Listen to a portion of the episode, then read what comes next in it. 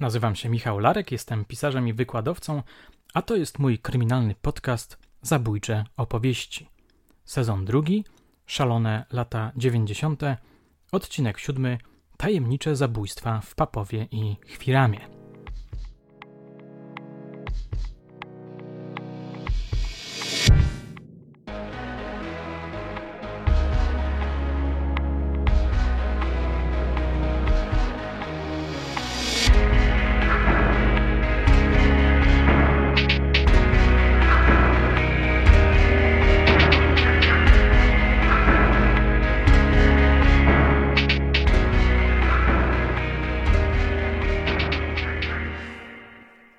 Dzisiaj opowiem Wam o dwóch zabójstwach z przełomu lat 80. i 90., których dokonano w okolicach Wałcza.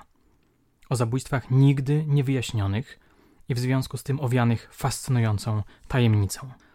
Jeden ze śledczych, będę nazywał go detektywem, do dzisiaj przesyła mi przemyślenia na ich temat, nie mogąc się pogodzić z tym, że nie udało się wykryć sprawcy bądź sprawców. Jego nieustanne powroty do tamtych tragicznych zdarzeń przekonały mnie, że nadszedł już czas, aby o nich opowiedzieć w zabójczych opowieściach. Dodatkową motywacją był dla mnie fakt, że inny mój znajomy oficer wrócił po wielu latach do tej sprawy w ramach Archiwum X. Kiedy zacząłem przygotowywać się do niniejszego podcastu, znalazłem na facebookowym profilu Zbrodnie z Archiwum X bardzo ciekawą dyskusję na jej temat. To mi uzmysłowiło, że ta sprawa cały czas rezonuje wśród miłośników prawdziwych zbrodni, skłaniając ich do przemyśleń, niekiedy wręcz pasjonujących przemyśleń. Ofiarami mordów była 13-letnia Małgosia K. oraz 32-letnia Wacława G. Posłuchajcie.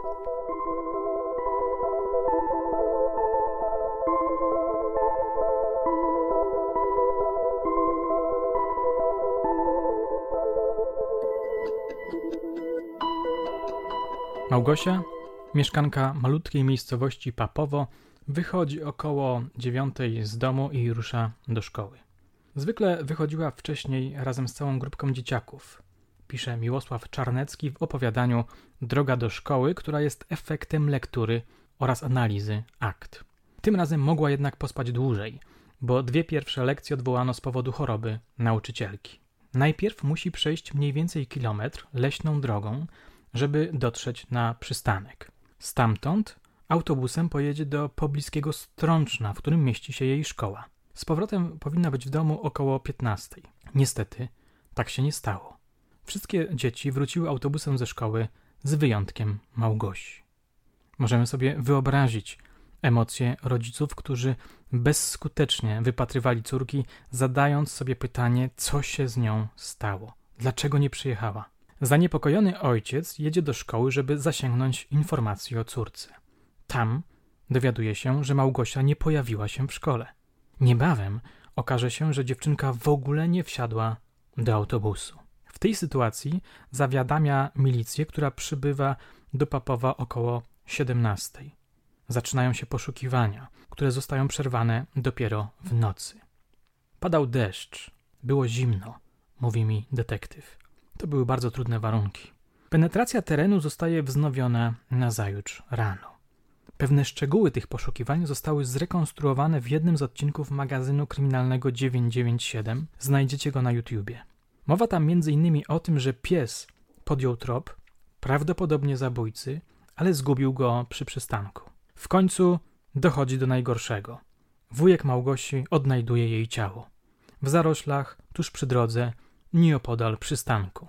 Pamiętam ten obrazek, opowiada mi detektyw. Ciało dziewczynki leżące pod świerkiem. Leżało częściowo obnażone kilkadziesiąt metrów od drogi, czytamy w drodze do szkoły. Przyczyną zgonu było uduszenie. Napastnik zaskoczył ją nagłym uderzeniem pięści w prawą część twarzy, po czym oszołomioną i półprzytomną przeniósł w głąb lasu. Według narratora tego tekstu, sprawca, prawdopodobnie leworęczny, ścisnął ją mocno i w efekcie udusił. Zapewne tego nie zauważył, bo zaczął ją rozbierać. Wtedy dopiero dostrzegł, że jej organizm nie wytrzymał szoku.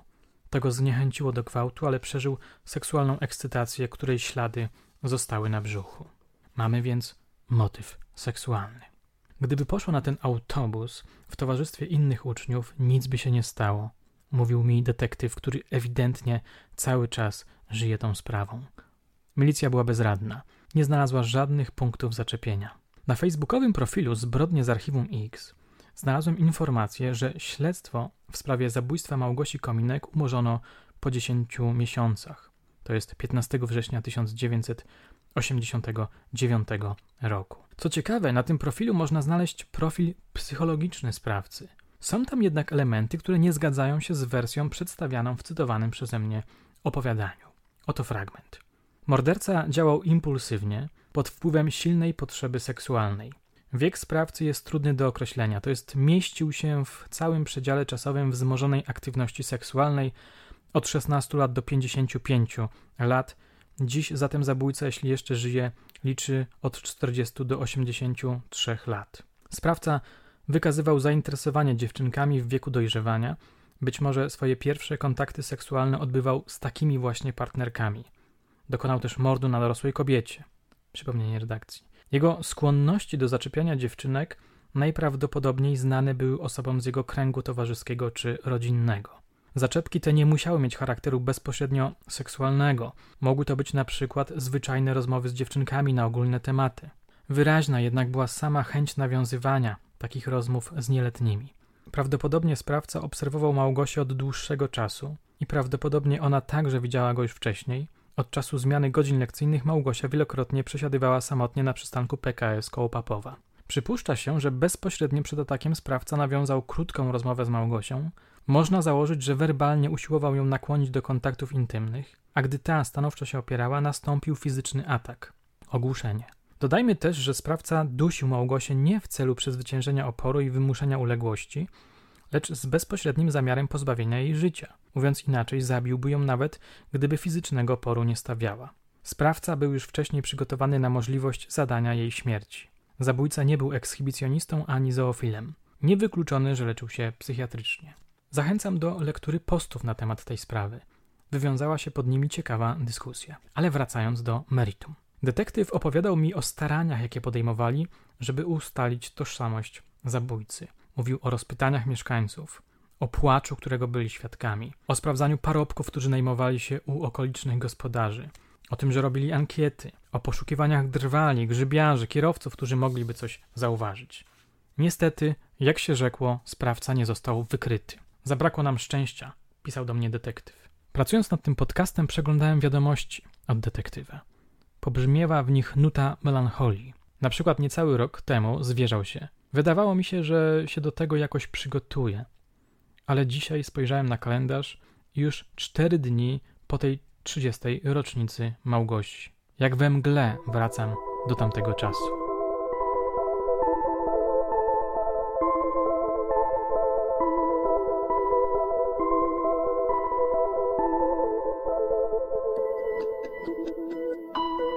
Narrator Drogi do szkoły z ramienia Wielkopolskiego Archiwum X parę lat temu pojechał do Słupska, żeby przestudiować akta. Ciekawostką jest fakt, że akta tej sprawy zostały włączone do akt sprawy Leszka Pękalskiego. Dlaczego? Dlatego, że do zabójstwa przyznał się właśnie tak zwany wampir z Bytowa, który został aresztowany w grudniu 1992 roku. Sąd jednak ostatecznie nie dał wiary jego wyjaśnieniom i skazał go tylko za jedno zabójstwo, dokonane na 17-letniej Sylwii Zdarskowa. W książce Magdaleny Omilianowicz-Bestia znajdziecie beletryzowaną wersję zabójstwa Małgosi, które to zabójstwo najprawdopodobniej jednak nie miało miejsca. Wertując akta sprawy, oficer próbował zmierzyć się z pytaniem, kto naprawdę zabił trzynastoletnią Małgosię. Posłuchajcie. Początkowo założył ów oficer, że był to przypadek. Napastnik nie mógł przecież wiedzieć, że dziewczynka tego dnia później zaczyna lekcję i pójdzie na przystanek o tej właśnie porze. Chyba, chyba, że byłby to ktoś z sąsiedztwa, ktoś, kto zobaczył ją, jak wychodziła z domu i ruszył za nią. Brzmi to sensownie, prawda? Ale oficer dodaje za chwilę, że ten wątek został sprawdzony i wykluczony. Widać jednak, że nie chce się z nim rozstać. Podczas analizy podkreśla ważną rzecz. Trzeba wejść w skórę sprawcy. Trzeba zacząć myśleć tak jak on. Chodził po tamtejszym lesie, pisze, więc mieszka gdzieś w pobliżu, kilka, najwyżej kilkanaście kilometrów od miejsca zdarzenia. Nagle zobaczył ją i poczuł, że musi wykorzystać taką okazję. To był impuls, pisze oficer. Ostatnio czytałem Zabójczą Biel Roberta Galbraitha. Detektywi mówią tam, że czasami ważniejsza jest okazja niż motyw. Pojawia się więc okazja. Dochodzi do przestępstwa. Czy zabójca Małgosi chciał ją tylko zgwałcić, czy jednak w planach miał też zamordowanie po gwałcie? To nie jest dla mnie jasne. Dla śledczych chyba też jednak nie. Czytam dalej. Choć nie wszystko poszło tak, jak pragnął, to jednak nikt się o tym nie dowiedział. Uszedł bezkarny. A to zachęta. Budzi apetyt. Może następnym razem będzie jeszcze lepiej. Był jak wilk po udanym polowaniu. Oficer zakłada, że jeśli sprawca pochodzi z okolic, musiał polować dalej. Może nawet wiele razy. Kontynuując lekturę akt, szuka podobnych zabójstw w tym rejonie. W końcu, w którymś z kolejnych tomów natrafia na sprawę kobiety uprowadzonej, zgwałconej i zamordowanej w pobliżu sąsiedniej miejscowości.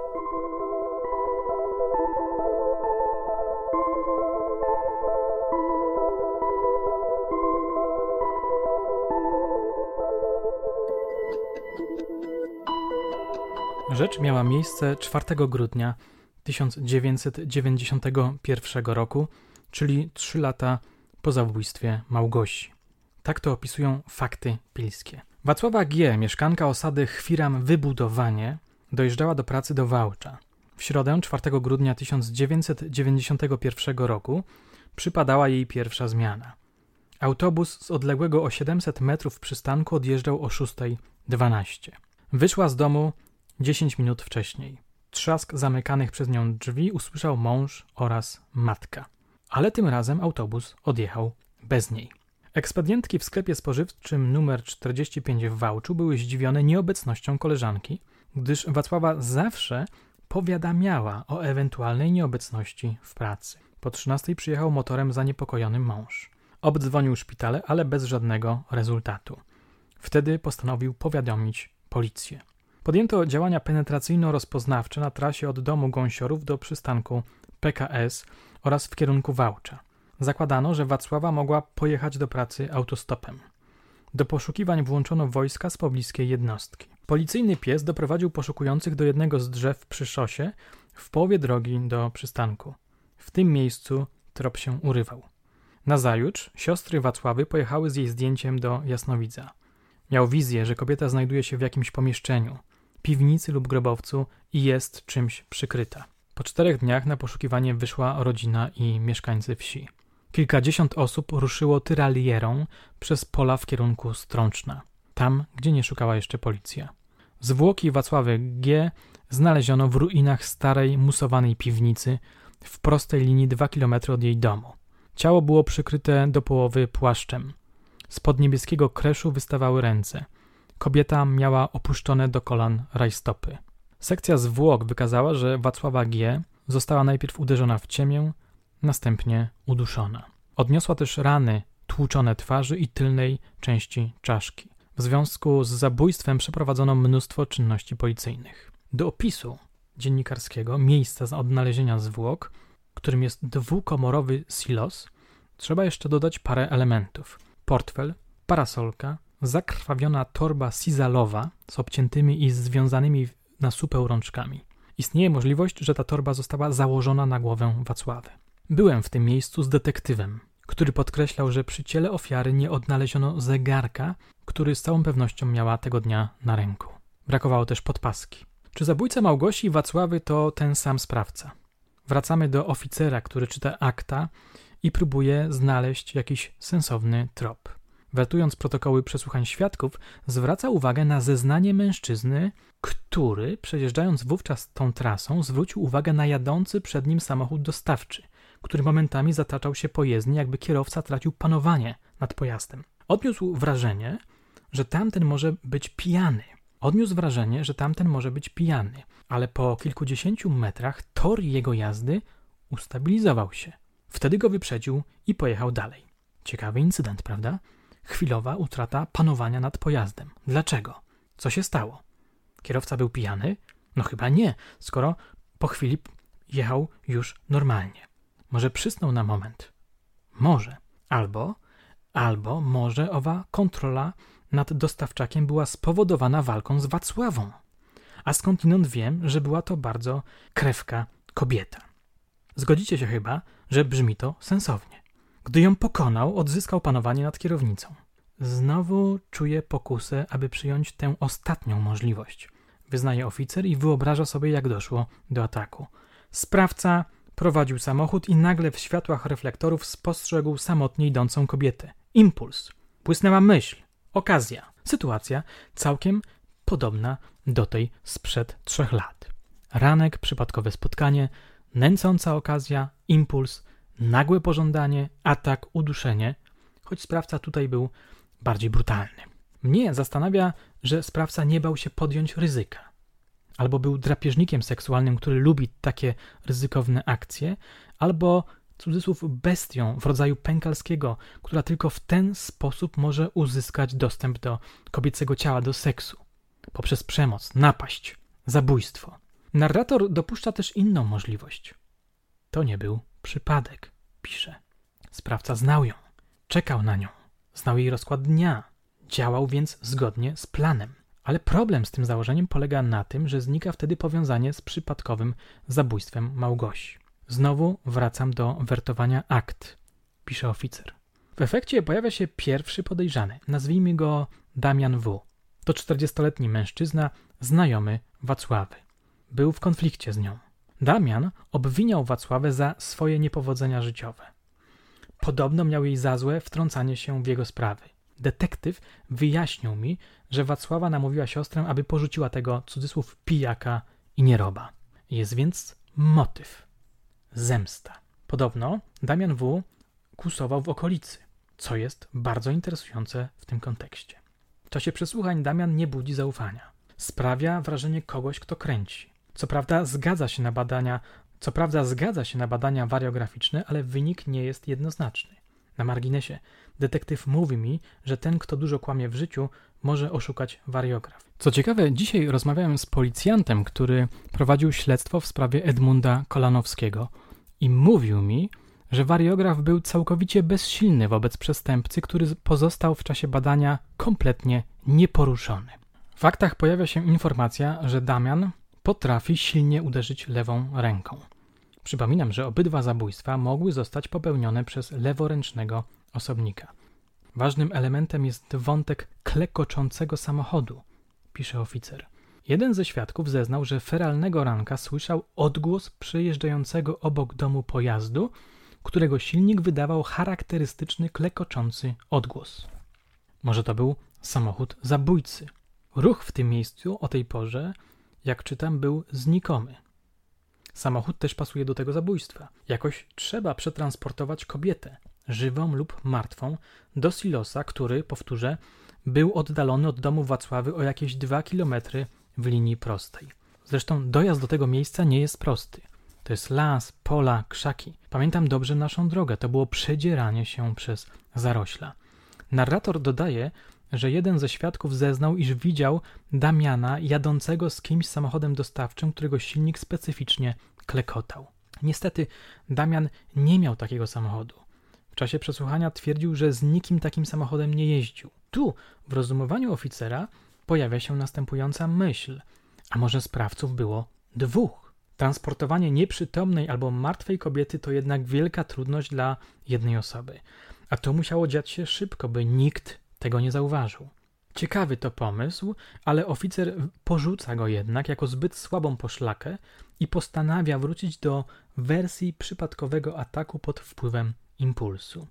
W aktach znajduje informację, że w trakcie śledztwa sprawdzano trzydziestokilkuletniego mężczyznę. Nazwijmy go Tymoteuszem B. Człowiek ten miał na swoim koncie karę więzienia. Dlaczego zwrócił uwagę milicji? Lubił sobie popić, porozrabiać, pisze oficer. Tej nocy też był na popijawie z kolegami. Wrócił z niej nad ranem. Nic nie widział, nic nie słyszał, było ciemno i źle się czuł po przepiciu. Jego matka zeznała, że był w domu już przed czwartą rano. Detektyw opowiedział mi, że wkrótce potem okazało się, iż matka kłamała. chcąc synowi zapewnić murowane alibi. Tutaj pojawia się bardzo ciekawy wątek związany z anonimowym listem, który znajdziecie na facebookowym profilu Zbrodnie z Archiwum X. Padają w nim nazwiska trzech mężczyzn, którzy według autora listu są uwikłani w zabójstwo. Nie mogę chyba jednak tego wątku podjąć. Nadmienię tylko, że podobno Tymoteusz przez sen krzyczał: Nie zabijaj jej. Zatem jedna z operacyjnych wersji głosi, że w zabójstwo było wmieszanych dwóch albo trzech mężczyzn. W toku śledztwa ten wątek nie utrzymał się. W pewnym momencie dochodzi do bardzo zaskakującego zwrotu akcji. Wspomniałem już o nim. Policja zatrzymuje Leszka Pękalskiego, który przyznał się innymi do zabójstwa Małgosi i Wacławy. W efekcie sprawa zostaje zamknięta ku niepocieszeniu policji, która wątpi w winę Pękalskiego. Oficer wertujący po latach dokumenty nie daje jednak za wygraną. Wciąż szukam jakiejś szansy, czytamy w opowiadaniu. Jeszcze raz pochylam się nad protokołami oględzin i sekcji zwłok. Czy w pełni wykorzystano ślady, które mogły doprowadzić do identyfikacji sprawcy? W trakcie lektury notuję, że na miejscu odnalezienia zwłok zabezpieczono spermę. Co z nią? Czy zachowała się gdzieś? Czy można do niej dotrzeć? Jeśli tak, to przecież pojawia się szansa, żeby po tych wszystkich latach zidentyfikować w końcu zabójcę czy zabójców. Na początku lat 90. nie badano jeszcze kodu DNA. Przypomina narrator, bo nie wszyscy zdają sobie z tego sprawę. Dzisiaj rzecz wygląda wszakże zupełnie inaczej. Nowoczesna technologia może jednoznacznie wskazać winnego. Trzeba więc dotrzeć do próbki spermy i ponownie ją zbadać. Czuję narastające podniecenie, jakby sprawca był już w zasięgu wzroku, pisze. Oficer odrywa się od akt i wysyła do odpowiednich jednostek zapytania w sprawie zabezpieczonych próbek spermy. Możemy wyobrazić sobie jego ekscytację. To byłby niesamowity sukces śledczy, prawda? Mnie samemu udzielała się ekscytacja, kiedy czytałem jego opowieść. Niestety, próbek spermy nie zachowano. Dlaczego? Ślady zostały częściowo zużyte podczas badań, wyjaśnia rozczarowany, a tego, co pozostało, nie przechowano, ponieważ nie było już do niczego potrzebne. Nie przewidziano, że za trzy lata nauka odtworzy możliwość badania DNA. Sprawca zostaje zatem niewykryty. Znowu porażka. Zamykam oczy, pisze oficer. Dziewczynka znowu idzie przez ten ponury, listopadowy las. Kogo tam spotkałaś? Prawdę mówiąc, ja też zamknąłem oczy i próbowałem sobie wyobrazić maszerującą przez ten ponury listopadowy las dziewczynkę, trzynastoletnią Małgosię. A gdy nagle stanął przed nią mężczyzna, obudziłem się, zlany potem. Naprawdę.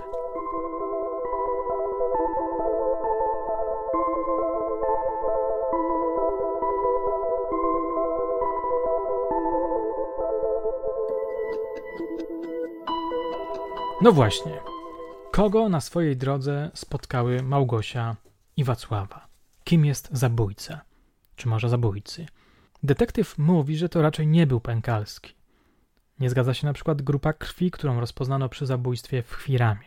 Według niego Pękalski, który miałby trochę inny modus operandi, choćby użycie kija, śmielsze rozbieranie ofiar, w czasie wizji lokalnych w Papowie i Chwiramie sprawiał wrażenie, jakby nie do końca orientował się w faktach. Kwestia przetransportowania ciała do silosa też budzi spore wątpliwości. Jak Pękalski miałby przenieść ciało kobiece dwa kilometry przez taki rodzaj terenu. Kiedy pisałem tekst podcastu, dostałem SMS-a od detektywa. Posłuchajcie. Wizje lokalne były w 1993 roku, czyli niecałe dwa lata po Chwiramie i niecałe cztery po Papowie. On tego manekina z seks shopu rozbierał całkowicie przy każdej sprawie. A przecież, cudzysłów, jego ofiary nie zawsze były rozebrane w chwili ujawnienia zwłok. Podobno policjanci stawiali sugerujące pytania, dzięki którym łatwiej było mu opisać wydarzenia. No cóż, sąd orzekł, że to nie Pękalski. Intrygujące jest jednak to, mówił mi detektyw, że po zatrzymaniu Pękalskiego nie było już w okolicy podobnej zbrodni. Przypadek czy nie przypadek? A może to któryś ze wspomnianych wcześniej mężczyzn? Kto wie? Na profilu zbrodnie z archiwum X pojawia się teza, że sprawcą jest cudzysłów wampir – który, jak można tam przeczytać, grasował na przełomie lat 80. i 90. w rejonie Wałcza. Według autorów postów o tych zabójstwach sprawcą była ta sama osoba. Muszę przyznać, że argumenty na rzecz tej tezy są bardzo sensowne. Kończąc już, chciałbym podkreślić jedną rzecz. Musimy pamiętać, że my, amatorzy, możemy sobie tworzyć swobodne wersje śledcze. Nie ciąży na nas żadna odpowiedzialność. Inaczej jest w przypadku funkcjonariuszy policji. Oni finalnie muszą przedstawić tylko taką wersję, która obroni się w trakcie procesu, a to bardzo dużo zmienia. Co ciekawe, w policyjnych kartotekach, jak mi powiedział detektyw, tych zabójstw już nie ma. Są uznawane za wykryte. Taki oto paradoks Prawa i Sprawiedliwości.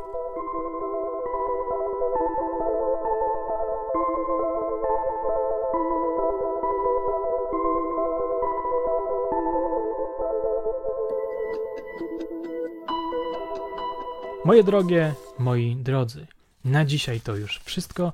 Mam nadzieję, że ta niewykryta sprawa poruszyła Waszą wyobraźnię i że nie raz będziecie jeszcze do niej wracać myślami, tak jak ja to robię. Dziękuję za uwagę i do usłyszenia niebawem. Czekam na Wasze komentarze i propozycje kolejnych spraw.